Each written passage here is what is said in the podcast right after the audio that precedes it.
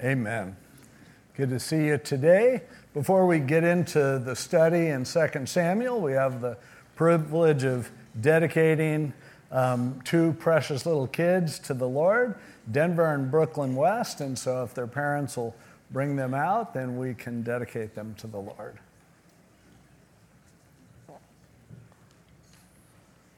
There they are.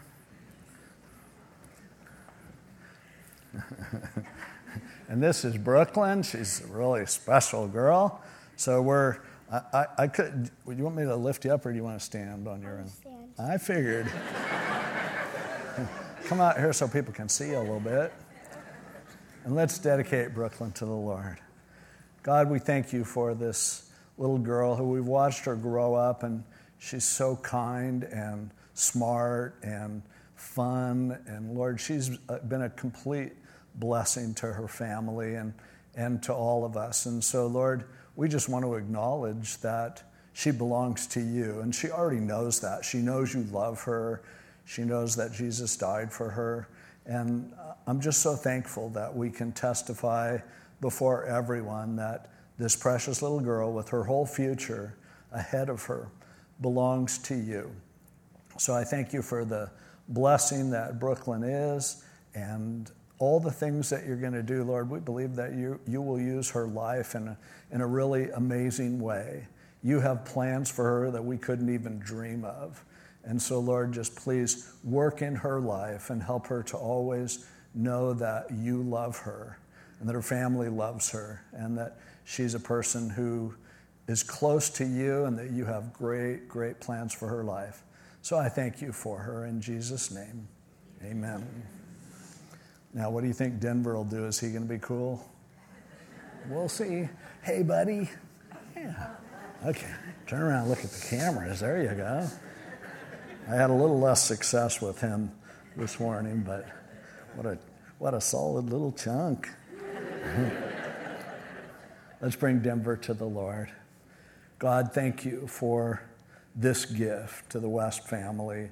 This little boy, he's such a blessing, and he's so full of life. And I love seeing backstage as Brooklyn's such a good babysitter for this guy that he's always going to grow up knowing his big sister has his back, knowing that his parents love him and his grandparents and aunts and uncles and cousins and everyone else. But Lord, also help him to realize that you have a particular purpose in his life. We dedicate him to you now. We acknowledge that he is yours. We acknowledge that we want you to do everything that you can do through this precious little guy. So he's yours. We receive him as a gift and we offer him back to you as, as your child. And Lord, I thank you that Eric and Ashlyn have the privilege of raising these kids and building the life that they've built already and they continue to build for the way that you want to continue to bless them as a family. Thank you, Lord. In Jesus' name, amen. He is looking at me like, I felt him staring at me, and he's like, Are you done? I'm done, Denver. there you go, buddy. You did great, sweetie. I'm proud of you. Oh, here's your award certificate. God bless you guys. What a blessing always. Well, we are in 2 Samuel, so if you have a Bible, you can turn over to 2 Samuel chapter 2. We started our study through 2 Samuel last week. We had months before had gone through 1 Samuel as we saw the development of the nation of Israel, Saul becoming king, then the rise of David with so much potential, God anointing him ultimately to be the next king which proved to be a threat to Saul. Saul would have rather had his own kids become king. So, as a result, Saul was jealous of David and he ended up driving him out into the wilderness. Saul kept trying to kill David, and David's like, What's an anointed guy supposed to do? I'm not even allowed into my own country. I, you know, his best friend was Saul's son Jonathan. His wife was Saul's daughter, Michal, or Michelle, whatever you want to call her. And so it's like, what a mess this is. David had opportunities to kill Saul, and everyone would think your life will be better when Saul's dead.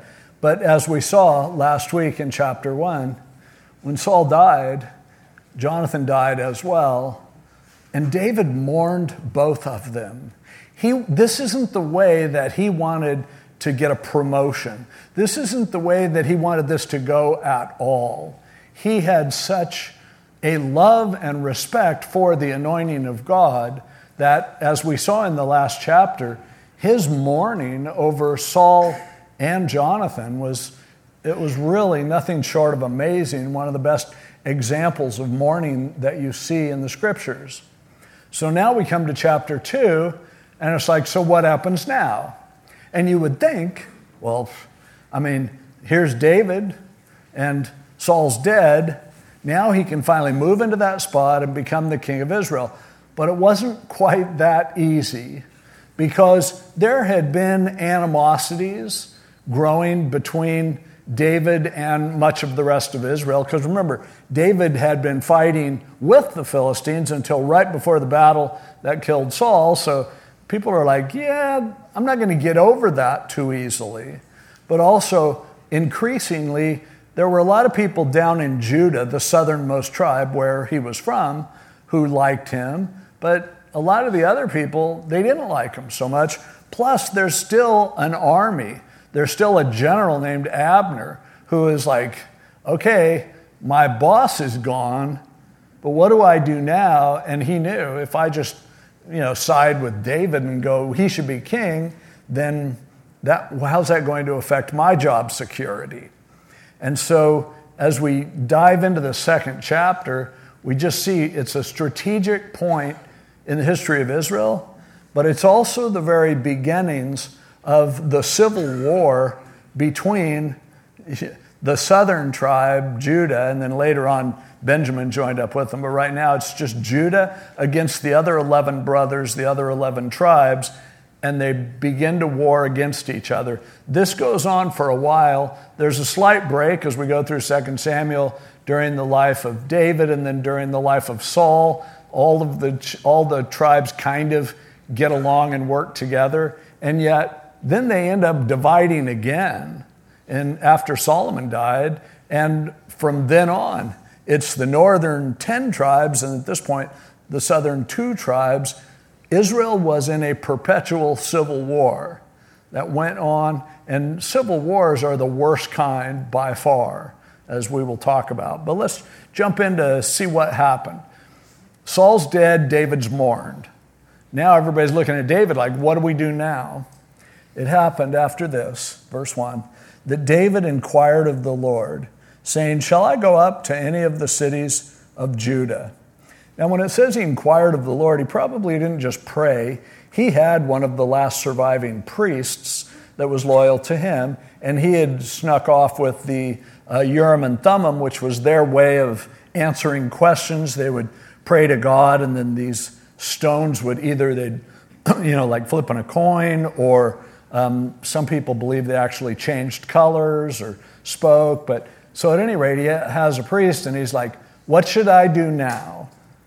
Shall I go up to Judah? Now, in the Bible, whenever it says up, you should think down, because when we think down, we think south. Judah's the southernmost um, area of Israel, but they always called it up um, because ultimately the temple would be there. So, should I go up? And the Lord said to him, Go up. And David said, Where shall I go up? And he said, To Hebron. So David went up there and his two wives also. He was collecting wives over the years. Uh, they would come and go. Um, and David brought up the men who were with him, every man with his household, so they dwelt in the cities of Hebron. Let's stop right there for a minute. This is a good way to start your career, ultimately. Yes, God anointed you a long time ago through Samuel, and someday you're going to rule over Israel. But right now, one of the most crucial decisions that you will ever make. What do you do now that Saul is dead? Do you head north and try to win over the support, or do you head south to Judah where you probably already have greater support because he had been living down there in the wilderness, helping some of these um, s- smaller villages. And so, which do you do? And he very wisely asked God. Now, we look at this and say, it's so important that before you make any decision, you seek the Lord.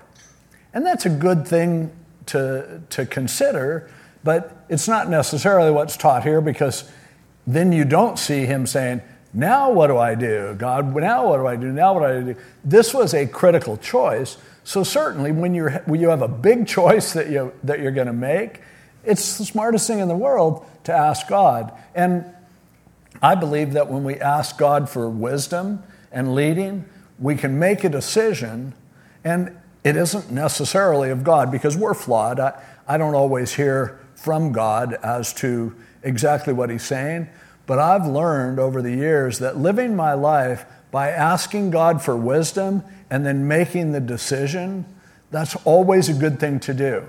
I can never objectively say this is necessarily a great decision because I think God's talking to me. Because I don't have a Urim and Thummim for one thing. So I could flip a coin, but how do I know that's God? But here's the thing if I think God wants me to do something, I should do it. I, I should move forward with that awareness, and I know that God will reward my faithfulness. I would rather do the wrong thing for the right reason than the right thing for the wrong reason any day. And so, in this case, obviously, this was a good decision that he made, but it doesn't say that then he kept seeking the Lord constantly. There are some people who are afraid to make a decision without, oh, wait, I better seek the Lord, I better ask the Lord.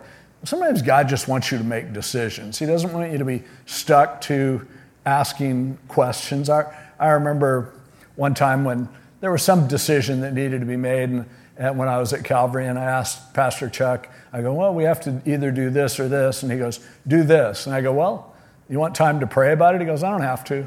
Just do it. And, you know, maybe you can get ahead of yourself when you do that, but in real life, you don't have, you know, it's like you can go, okay, I think God wants me to move here. Okay, which city, which house, what color of house, which moving service should I use? Which, no, that's not like, you're not a slave to that, but when it comes to the big decisions, like David, smart to ask God. So he says, you want me to go up? And he goes, Yes, go to Hebron. Hebron was in the, was in the tribe of Judah, but it was a really lush area. Most of the land of Judah tended to be more wilderness. It extends all the way down south to what we call the Gaza Strip today, which is where the, the Philistines had their headquarters. But Hebron's up in the hills. It's a nice area, but it's clearly in Judah, one of the nicest neighborhoods in Judah. So David went up and took his wives and they lived there, they dwelt there. We don't know how much time went by, but after they were dwelling there, the men of Judah, some of the leaders obviously, came in verse 4. And there they anointed David king over the house of Judah. And they told David, saying, The men of Jabesh Gilead were the ones who buried Saul. So the men of Judah came and anointed him. When, back when Saul became king, Samuel had anointed him, but then the people got together to kind of ratify it, and he was again anointed. It's the same way with David. Samuel anointed David, but it would take the people acknowledging what God had done to actually ratify him, and that's kind of what happens here in Judah. They're acknowledging and anointing him, even though that had already been determined ahead of time. There are a lot of people who think that God has anointed them for stuff, but it's, it's a good policy to ask how people respond to that as well. I meet uh, mentally ill people all the time who believe that God has put some great, you know, there, what I hear over and over again is, I think I'm one of the two witnesses in, in Revelation during the tribulation, or God is going to use me. He wants to reach the world through me. I am the next great evangelist. And I'm like, okay, you might want to wait until people look at you and go, boy, you're the next great evangelist. Because quite often, when you think you have a vision and nobody else shares it, then maybe you're just nuts. But, No offense, just the way it is. So you always want to look at not just what am I called to, but look for verification from God's people to say, you know, you may think you're a great teacher, but unless people want to listen to your teachings, something's missing. So we see this in David that the men of Judah get into it. And, but they pointed out, the first thing they did, interestingly enough, is they said the men of Jabesh Gilead were the ones who buried Saul. Jabesh Gilead was an area of Israel up way north, but also on the east side of the Jordan River. Jabesh Gilead kind of kept to themselves for the most part. When we first read about them, by the way, Jabesh Gilead is where uh, Saul's mother was from. So he had kind of a connection. Well, when Saul first became king, right away there were men from Jabesh Gilead who knew that Saul had been anointed as king, and they also knew that they had a relative, somebody from their town, that had birthed him. And so they came down because they were being attacked by the Amorites and, and they wanted some help. They were about to become slaves. And so one of the first things Saul did as king was go up and protect the men in Jabesh Gilead. They never forgot that. And so, what happened when Saul and Jonathan and the others were killed, um, and the Philistines took their bodies and, and disgraced them and hung them on the city walls at Shean, then it was the men of Jabesh Gilead who courageously went and pulled those bodies down and cremated them and buried um, the bones that were left over to honor him. And so there was a special connection there. So the guys in Judah think this is something that might be interesting to David because we've anointed him down here, but we want you to know there are other good people out there. The guys in Jabesh Gilead, I know it's a long ways from Judah, but they're good guys. They loved and respected Saul in a way that the rest of Israel kind of didn't. And so David's first act is he sent messengers to Jabesh Gilead and he told them, You're blessed of the Lord. This is in verse 5. Um, for you have shown this kindness to your Lord, to Saul, and have buried him. And now may the Lord show kindness and truth to you. I also will repay you this kindness because you have done this thing. Now, therefore, let your hands be strengthened, be valiant. For your master Saul is dead, and also the house of Israel has anointed me king over them, if you hadn't heard. So, right away, in the same way that Saul's courageous action toward Jabesh Gilead was paid back by his and Jonathan's bones not being disgraced indefinitely, now David makes this connection with Jabesh Gilead as well. And it was a good first step to trying to unite the people of God because you have somebody way over there who knows, I appreciate you. I don't see you as an enemy just because you're related to Saul. We're all in this together. So it's kind of a cool way for him to start his reign. But then we see, beginning with verse 8, a, a kind of a, a revolution, really the beginning of a civil war. Israel, for most of their history, were fighting a civil war. And it starts here in this chapter. Because the northern tribes, in this case, all 11 of them, later on, after Solomon, uh, the tribe of Benjamin, which ironically was Saul's tribe, partnered with Judah, and the 10, you know, the 10 northern tribes are up here against the two southern tribes, Judah and Benjamin. But at this point, it's just Judah against everybody. And Abner, who was the general of Saul, which you got, you wonder where he was when Saul and his kids are getting killed. Where was Abner? I'm sure making big plans or in the officers' club or whatever. But, you know, now he's realizing, I better do something because I've been like the number two guy. And now my number one guy's gone. I can't like make myself king.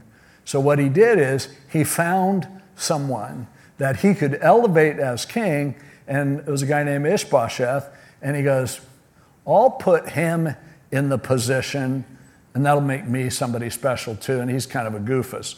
Uh, Ishbosheth was supposedly a, a son of Saul. He's never mentioned before this. He is probably an illegitimate son of Saul who was living in his mother's basement. He's a full grown adult, but he's not in the military. So it's like, who are you? But it's like, it's okay, man. I found you on you know, the genealogy website, and you actually have some kind of connection to Saul, so I'm making you king.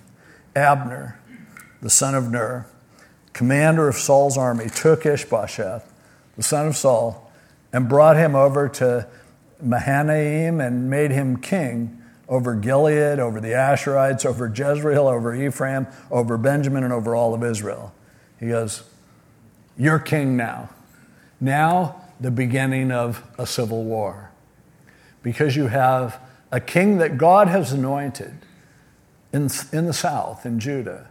And you have a king that the military establishment put into power, ruling over the other tribes. The only thing that can happen from that is civil war. And let me just say, civil war is always the worst kind of war. Civil wars are brutal people in civil wars become more passionate about it. Like it's one thing if you're over fighting over somebody else's territory for somebody else because, you know, we have, you know, economic interests there or whatever. It's another thing to be fighting against those who are your relatives. And, and you're supposed to be sharing the same land. Not only that, as we will read, when you read about the casualties, the casualties on both sides count. When, when we are in a war against some uh, you know, country off in the middle of nowhere, the only casualties that matter are ours. When we talk about the Vietnam War, as long as that was lasted through decades, we say there were 58,000 casualties. That means Americans. That doesn't count the, certainly with superior weaponry and everything else. And I, you know, I've been over to Vietnam where listening to their side of the story, and, you know, they call it the American War, we call it the Vietnam War. But it's a whole different way of looking at things because hundreds and hundreds of thousands of, of Vietnamese and Cambodians and Laotians and, and people from Burma and everything, you know, were killed in that conflict. But all we care about is our people, right? But in a civil war, the people on both sides are our people. And so it becomes more brutal. It's why the American Civil War, America lost more troops in the American Civil War, probably more than every other war we've fought in put together. Think about that. The, the, you know, it, you look at, well, 58,000 that we lost in a couple of decades in Vietnam, uh, a few when we weren't technically supposed to be there, and then we were there acknowledging it for almost 20 years. Um, 58,000 people. The American Civil War, possibly as many as 800,000 American casualties. And the population was less then than it is now by a long shot. Think about that. Uh, the conservative estimate's about 600,000, uh, Uh, and the generous estimate is more like 800,000. You realize that in the Battle of Gettysburg, it was a weekend three days total, really about two days, we lost 51,000 people, 58,000 in the entire Vietnam conflict. So, civil war is horrible for a whole bunch of different reasons. But what we are seeing here is the beginning of a civil war that would extend ultimately, even though while David established himself on the throne, still, they're like, yeah, we don't trust you. Solomon became king and he's king over all of Israel. Still, the second Solomon died, they couldn't wait to split the country again. They couldn't wait to have the 10 northern tribes going with Jeroboam when Rehoboam inherited the throne down in the south. And ultimately, that led to the Assyrians conquering the northern tribes. A couple hundred years later, the Babylonians conquering the southern tribes. Civil war is an awful thing. It's something that really should be avoided. It, sometimes it can't be avoided, but it certainly should be understood. Man, what you're messing with here right now, Abner, it's not just about your job. It's not just about formality. It's not just about, oh, how do we celebrate the holidays? No, this is the future of a people are radically at stake here. So he's king, um, and uh, over Ishbosheth was 40 years old when he began to reign over Israel, and he reigned two years. Only the house of Judah followed David, and the time that David was king in Hebron over the house of Judah was seven years and six months. It's not easy to ascertain exactly when these days were. Like, how long was it before Abner figured, you know, I better get somebody on the throne, and so he ends up elevating, finding Ishbosheth. And at the same time, David was in Hebron, but how much of that time was when, you know, Ishbosheth was there? It's, it's not easy to say. Some people believe that after Ishbosheth um, died or uh, ran away or whatever, then actually Abner ended up taking the responsibility of the throne, which is what he really wanted anyway, at least for some of that time. But trouble's brewing. And in verse 12, it says, Abner, the son of Ner, by the way, Abner was Saul's cousin. That's how he got his job. And the servants of Ishbosheth went out from Mahanaim to Gibeon.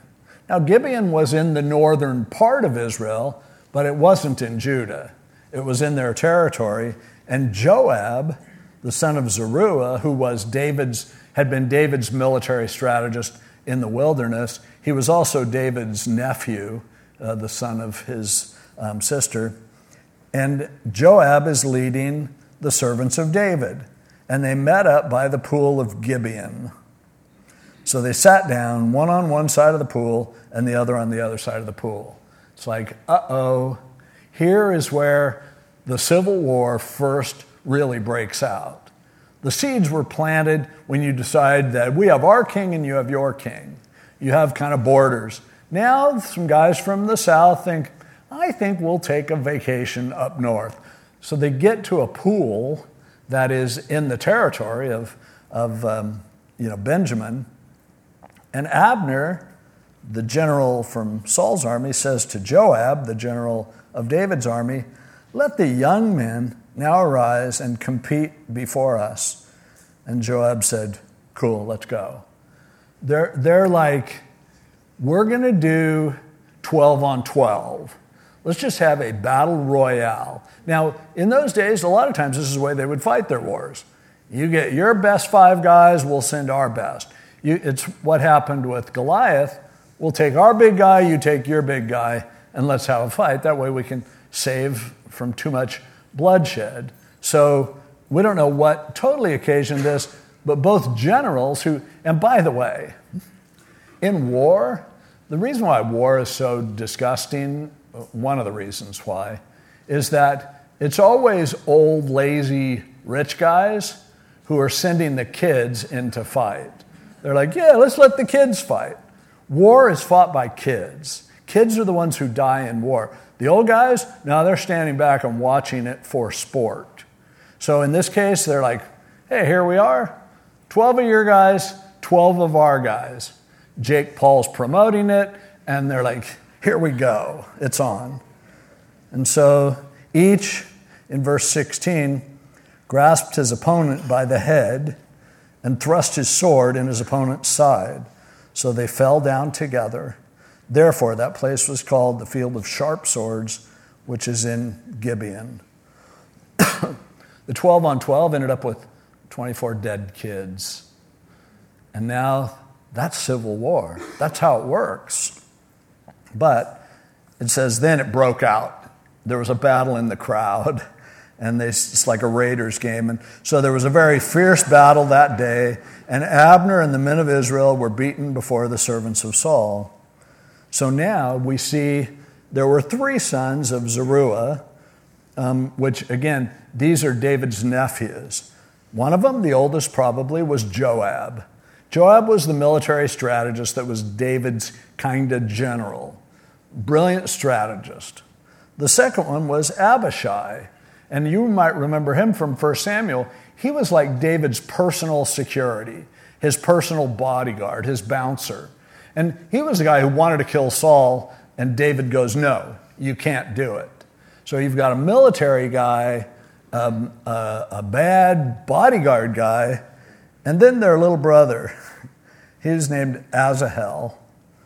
And Asahel was known not as a great fighter, not as a brilliant strategist, but he was fleet of foot as a wild gazelle. It's a good idea not to send your cross country athletes into war. They get there really fast, but it's kind of like, you know, you get the cross country team together and let's go chase down the wrestlers. You'll catch them, but then what do you do? But he's wanting to prove himself. He's like, everybody talks about my brother, man, I'm fast. I'm going to catch this guy. So he takes off after Abner. And he was just focused and fast. And Abner looked behind him and said, Are you Asahel in verse 20? He goes, I am. And Abner said to him, Turn aside, get out of here, go back. Go ahead and grab one of the dead guys next to you, take their armor, and go tell anybody whatever you want. You want a war story? Fine. But he kept coming. And Abner said again to Asahel, Turn aside from following me. Why should I strike you to the ground? How then could I face your brother Joab? This must have hurt. It's like, I could kill you with no problem, but man, then I got to answer to your brother who's really a bad dude. So come on, just back off. And he's like, No, I want to prove something to my brothers that I can do this too. However, he refused to turn aside. So ultimately, he caught up to him. Abner struck him in the stomach um, with the blunt end of the spear. Um, and the spear came out his back, and he fell down there and died on the spot. It was, it, it was that as many as came to the place where Asahel fell down and died stood still. Everyone was like, whoa. Now you think, how could you take the back end of a spear and push it through somebody all the way, and it probably went in through by his ribs and pop out the other side? Well, their spears were always sharpened on the blunt end so they could stick it into the ground. It wasn't intended as a weapon, but he's just like, come on, man, get out of here. And boom, just nails him, and he dies. Again, this is what happens when you want to be a big shot, but you're not actually prepared. So Joab and Abishai, now they're chasing Abner. Now they could, they could handle him. And the sun was going down. They got to the hill of Ammah, which is before Giah, by the road to the wilderness of Gibeon. Now, the children of Benjamin gathered together behind Abner and became a unit and took their stand on top of a hill. Top of a hill is a pretty good place to defend yourself. So they're ready. Now, how many more people are going to have to die just because, you know, Asahel had to try to prove himself? But as they're lined up, ready to do battle, Abner calls out to Joab and says, Hey, shall the sword devour forever? Do you not know that it will be bitter in the latter end? This is going to hurt everyone. How long will it be then until you tell the people to return from pursuing their brethren? Abner wisely goes, Why are we killing each other? This is nuts. You know, why are we doing this? Now, of course, it's not going to make Joab forget that this guy killed his brother. He'll still come after him. But Joab answered and he goes, As God lives, if you hadn't said something by morning, everybody would have given up pursuing their brethren because you guys would all be dead. So Joab blew a trumpet, and all the people stood still and did not pursue Israel anymore, nor did they fight anymore. Abner and his men took off and went to uh, Mahanaim. They went and got into a safe place. So, civil war temporarily averted. That's a huge, I mean, Abner was a good talker. Joab understood too that even though we can defeat you, we're going to have a lot more casualties. We don't really need this. This is not a hill we want to die on. And so the ultimate conflict was diverted. But Joab returned from pursuing Abner, and when he had gathered all the people together, they were missing of David's servants 19 men plus Asahel, so 20 altogether. The original 12 plus some others. So those are casualties, but you have to count all the casualties.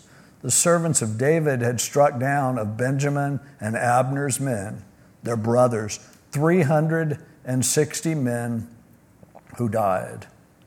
All of a sudden, the size of the catastrophe looks like what were we fighting over? Why were we doing this? Because we had a grudge match next to a pool, and then it ended up being a draw, and so we're just wiping each other out.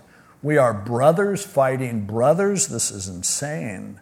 And then they took up Asahel, they went and got his body, buried him in his father's tomb, which was in Bethlehem. And Joab and his men went all night and came back to Hebron by daybreak. So, a rough start to a nation for sure. A lot of lessons I think that we can learn from this chapter. Um, one of them is it's a good idea when you have big decisions to make to seek the Lord. That's always a good place to start. To give, sometimes when you ask God for direction, He'll just make you feel like, I don't know, man. I'm, I'm not feeling it either way. And that's an answer in and of itself. Okay, then you don't have to make the decision right now. Let's just hold off. But sometimes you'll get a clear answer. I want you to go to Hebron. It's, a, it's in your territory. See, David, the reason he had more friends in Judah wasn't just because he's from Judah, but because also during his time in the wilderness, when he was fighting against the Philistines, fighting for the Philistines, he was always helping a lot of these remote villages of Judah to survive. And so a lot of these people were like, We like him. So God knew all of that, and he goes, This is a good place for you to go. And here's what I want you to do. But again, listen to God, but wait until they put the anointing on you. Wait until somebody else, not yourself, because uh, one of the signs of delusion is to believe that you're a special agent of God. So, okay, you feel like you're a special agent of God. Where's the confirmation? The confirmation will either come from people or good news for you. You don't have to save the entire world. But then, as we move forward in this whole thing, the tragic story of Asahel is, you know, don't get ahead of yourself. Don't think that you have more power than you actually have. There are a lot of casualties that come about in various civil wars because somebody gets so puffed up that they believe they're something that they aren't. That somehow the warriors are going to be afraid of your track medals. And it doesn't, it's not the way it is. It doesn't work that way. And so maybe you'll be a great hero, but you'll be a dead hero because you got too far extended. I think, I mean, in our culture today, there are people who just get a little too big for their britches. They think that they are actually so significant, that they're getting out there, spreading a message that nobody really cares that much what they think. I mean, I think of company people who are like, we're leading a boycott of Disney. And everybody's like, yeah, they're really messing up Disney. Oh, you know they own ESPN? Oh, well, okay, well, I'm not going to boycott ESPN. I'll just point. Who do you think you are that you're really going to make Disney change who they are because you think you're that powerful? You're like Asahel if you do that. The same thing goes for eh, like um, Chick fil A there, there are you know people of a liberal persuasion who hate the fact that Chick Fil A is friendly to Christians. They close on Sundays, um, so they boycott Chick Fil A. Oh, how did that go? Well, Christians actually go. You know what? I haven't been to Chick Fil A for a while, but I'm going this week. And not only that, it turns out that people care more about getting a really good chicken sandwich, and those waffle fries are to die for with the Chick fil A sauce. It's unbelievable. And so, you know what? I don't care if you boycott it. There, you know, maybe the line will get a little shorter for me, but it doesn't. It gets longer and longer because people are like Asahel. They're like delusional that think that somehow they are the ones that are going to make all the difference. I saw this week a pastor that I have a great deal of regard for wrote an open letter to Governor Newsom. And in his letter, and I agreed with everything in his letter, calling him out on abortion and other things and telling him where he's going to head for eternity and all that. I mean, a big, long letter, open letter to Gavin Newsom. I looked at the letter and I'm like, okay, it's cool, but do you really think Gavin Newsom cares, you 80 year old Christian pastor, you really think you're going to change the state of California? You really think that somehow somebody like Gavin Newsom is going to go, dang, I never thought about that? No, he looks at that and rolls his eyes, and most of us do. It's like, hey, great, I agree with you, but who do you think you are? You're going to turn California around? You live in California. It's the way it is. Now, understand, you are somebody who is a minority in this state. Can you handle that rather than go live in some garbage state where it's like everybody agrees with you and tornadoes come in and wipe your house out and, and it's like you know the weather that we experience for a few weeks it's like that half the year. Okay fine. Good for you. Then you can be in a majority but then you don't really care about how anybody votes because everybody's going to vote your way anyhow until the liberals leave california and go move to texas or mississippi or wherever and then all of a sudden you're in the same spot. Here's my point. Asahel was a guy that thought he was the one who, if he took a stand, it's going to make all the difference. Um, just a piece of advice you're not Asahel, none of you are. So don't feel like you have the pressure to somehow, if you get it together, you're going to fix the world. The only thing that's going to fix this world is Jesus coming back. California is not going to turn against what California is. I'll take the weather. You know, uh, the people in California will have all of eternity to feel heat. But right now, it's fine. And so, to me, we need to look at this because civil war on any level is more dangerous than we can imagine. Do we really want a culture war? Do we really want to fight? Especially fight against things that we can't possibly win at. I don't want to spend my energy doing that. I would rather use the opportunity and be thankful that I'm blessed to live in a state, for instance, where there are a whole lot of people that don't know that God loves them, that Jesus died for them, that they can be forgiven and have eternal life. Everybody in a lot in the states where everybody votes the way I do, they already say, "Oh yeah, I believe that. I know that." So to me, it's a blessing to be in a minority. And I don't want to fight a culture war. I don't want to fight a political war.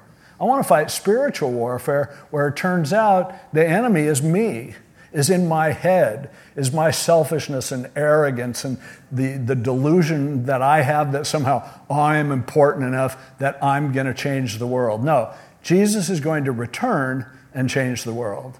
Personally, I'm not interested in being in a civil war. Now, there are times when a civil war is necessary.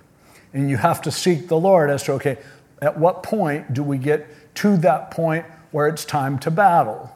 And, you know, obviously there are people who jump the gun. There are people who think that, you know, because they have AR 15s, they can go storm the Capitol and we're going to take over the country.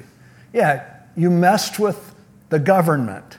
Now you're just in jail. Congratulations. And I can appreciate their sentiments. I could, I could, in my heart, I could be like, yeah, I'm right there, but I'm not going to end my effectiveness by going and getting myself thrown in jail and then bragging like I've done something great. You can't, this is the way the government is. You, got, you have to accept it. At the same time, if there's ever an opportunity for legitimate difference to be made, you have to pray about how that can subtly happen. And I would argue that the spread of the gospel will be more effective in overcoming all the nonsense that's going on in our society than all of the, you know, counter political stuff or who I vote for at my, you know, in my local city council area that somehow that's going to turn it around. No, I don't know if you've noticed, but people who vote are mostly really stupid. And so they'll vote in stupid people. This is the way it is. But that's not our battle. And I understand the more we do that, the more casualties we have that could have been avoided. But the worst thing ever is when the body of Christ is divided in a civil war. And that happens too, where churches hate other churches. Pastors are mad at other pastors. People are like, well, we are of this denomination, and therefore you're the bad guys. And like you're spending all your time making enemies of people who essentially believe what you believe. There are just some minor differences. Christians are more brutal against other Christians than non Christians will ever be against Christians. And church history is a history of that. When everyone was being persecuted, they hung together. You get to where you're successful. Constantine is the emperor. Now, all of a sudden, Christians start turning on churches. You have the Great Schism in 1000, where the Eastern and Western church split. You have the, the Reformation, where reformers turn against the Western church, and everybody's arguing about everything. What does that do for the cause of the Christ who says, the only way people are going to know that I am believable is if you guys will get along? And we don't do it. And it's a foolish and tragic waste. I had, I didn't tell this story first service, but I had a friend who was a youth pastor, and he told me about taking some junior high kids camping. And they had a big tent. And in the middle of the night, it's super dark. You could hear animals outside. And one little kid goes, I have to pee. And he goes, Fine, go on out. He goes, I'm too scared. He goes, Look, just stand in the doorway of the tent and pee out of the tent, and we'll throw dirt on it in the morning. So the kid's up. You can barely see where he's going. All of a sudden, he starts peeing, but he was accidentally turned around backwards and he's peeing all over everyone inside the tent. to me, that's kind of a perfect analogy for the church. We're peeing inside the tent. Our enemies aren't inside the tent. We need to get that straight, or we fight senseless civil war battles where lots of tragedy happens. We have a race to run. We can't afford to get sidetracked with some of these silly little arguments over things that in the end nobody will argue about because we'll all figure it out. Right now, we really, in so many ways, we don't know. But this story reminds us. And as, we go forward through 2 Samuel, we're going to see over and over again the cost of being right, the cost of fighting a civil war, the cost of not understanding who your enemies are. If the children of Israel had gathered and unified sooner, can you imagine what David and Joab and Abner and Abishai and these guys all together going against a depleted and a spread out, you know, group of, of, of those who are, who are, you know, against them, the Philistines that are, that are trying to destroy them? Could have been an amazing future if they fought together. But instead, over and over again, they fought against each other. And if you choose to live your life that way, okay, you know, you can do that, but you end up being counted as a casualty. In the end, you don't, you, and as always, all of our wars end up killing our kids, killing our next generation. That's the cost. That's what happens. Let's pray. Lord, thank you for recording in depth the details of this moment in history where from the beginning there was this division among your people and how many lives that ended up costing your people and how much they forfeited the right to do what they were called to do, which was to reach the other nations with your truth. And instead, they fought against each other and just counted the casualties as they added up. Lord, help us not to live our lives that way. Help us to be those who remember what our calling is, what our agenda is, and that we do everything we can to avoid civil wars. And then if we find ourselves in a civil war, help us to fight valiantly, but help us to know the difference between an essential moment of civil war and piddly little offenses that really don't amount to anything, that only weaken the cause of the gospel. Lord, if there's anyone here today or watching online or listening who has never come to the point where they even understand the most essential truth in all of history that you love them enough to send your son to die for them, that forgiveness can be accomplished because he rose from the dead and now every one of us can be a part of the same family. That civil war is no longer necessary because of what you've done for us. So, Lord, I pray that if somebody has never come to that point where they receive that gift, that today they would want to do exactly that to get right with you, to be forgiven, and understand who their partners are and who their enemies are, and not get the two confused. Thank you, Lord, in Jesus' name. Amen. Let's all stand.